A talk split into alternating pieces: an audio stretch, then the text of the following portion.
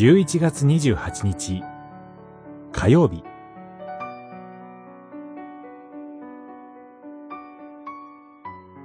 悲しみの声を上げる預言者。三箇所一章。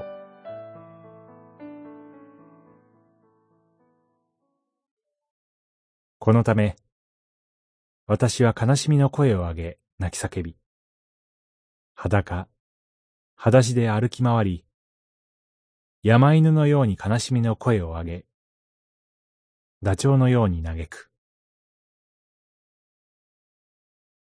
一章八節。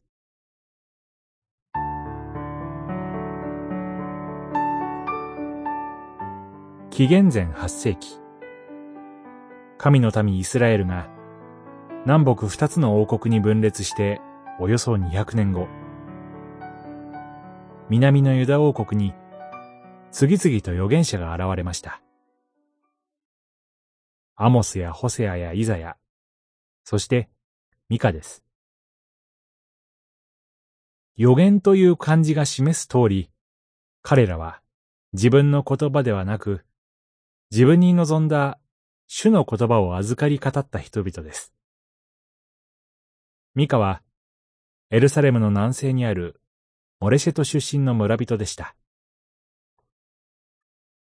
ところが、その彼が突如として、諸国の民や被造世界全体に対して、皆聞け、耳を傾けよ、と語り始めました。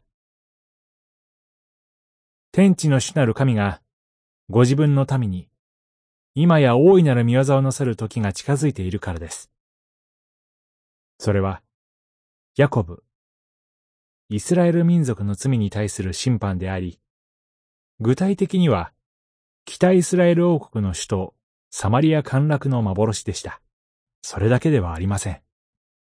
この神の審判は、やがて南のユダ王国とエルサレムに及び、ミカの故郷の町々村々をも舐め尽くすというのです。ミカは、この予言と幻に身も代し、裸、裸足で歩き回り、ひたすら泣き叫ぶほかありません。何も知らない人々からは、奇異の目で見られたことでしょう。しかし、滅びゆく同胞のことを、どうして嘆かずに折れましょうか。パウロも同胞のために嘆きました。ローマの信徒への手紙、きゅうしょうにせつ。祈り。